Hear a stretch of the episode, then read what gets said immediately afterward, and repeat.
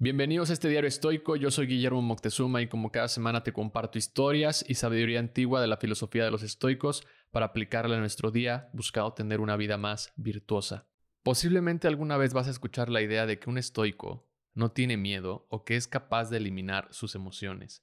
Ambas ideas son falsas y hoy te voy a compartir una anécdota de una persona que presenció el miedo de un estoico. Aulo Gelio fue un escritor romano durante el imperio de Marco Aurelio. Cuenta la historia de un maestro estoico con el que compartió lugar en un pequeño barco que se dirigía a Roma.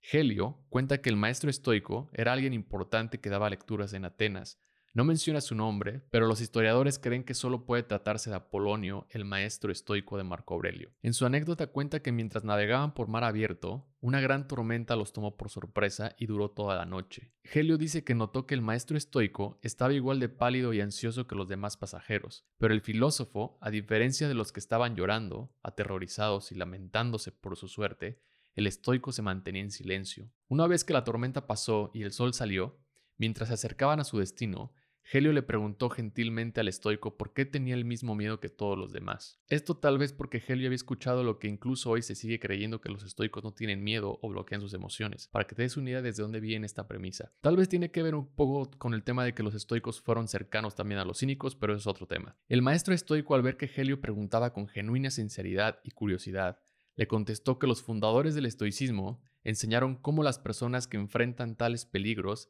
experimentan de forma natural e inevitable una etapa de miedo de corta duración. El estoico tomó uno de los libros que traía con él y se lo dio a Helio para que estudiara lo que le acababa de decir. Este libro era el quinto libro de los discursos de Picteto.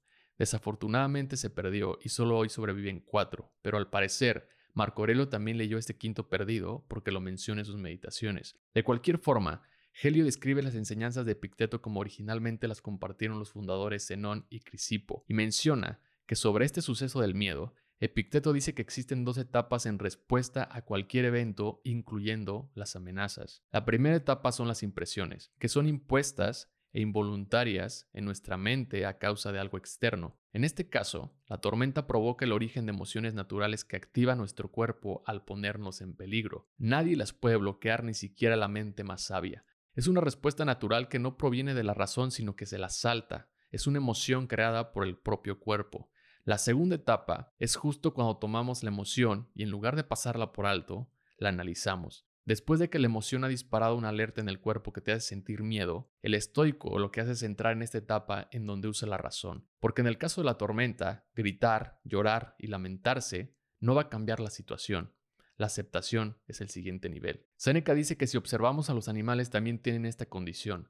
Cuando un animal entra en un estado de alarma o en peligro, inmediatamente vuela, corre o tratará de escapar lo más rápido que le es posible. Pero después de que ha escapado, su ansiedad desaparece y vuelve a un estado de paz y calma. A esto añade que la diferencia para los humanos es que tenemos pensamientos que nos permiten preocuparnos mucho más allá de lo que realmente pueda pasar. Las personas durante la tormenta pudieron imaginarse lo peor, que se pueden hundir, que se pueden quedar naufragando, que pueden ser atacados por tiburones, morirse de sed y muchos más escenarios que se pueden imaginar. ¿Cuántos escenarios no nos hacemos cuando nos dan una mala noticia? ¿Cuántas cosas no te imaginas después de que algo no salió como lo esperabas? Recuerda que las emociones no las vas a bloquear, pero no te dejes arrastrar por ellas, reconócelas y pásalas por el canal de la razón. Como dice Séneca, la razón es nuestra mayor bendición, pero también nuestra maldición. Gracias por escuchar este episodio. Si te gustó, te invito a compartirlo en tus redes sociales o calificándolo y dejando un comentario. Esta es la mejor manera en que me puedes ayudar a crecer este proyecto. Y si te gustaría recibir una carta semanal o una postal estoica para seguir aprendiendo de esta filosofía, te invito a suscribirte a mi página guillermoctezuma.com. Nos escuchamos pronto. Bye.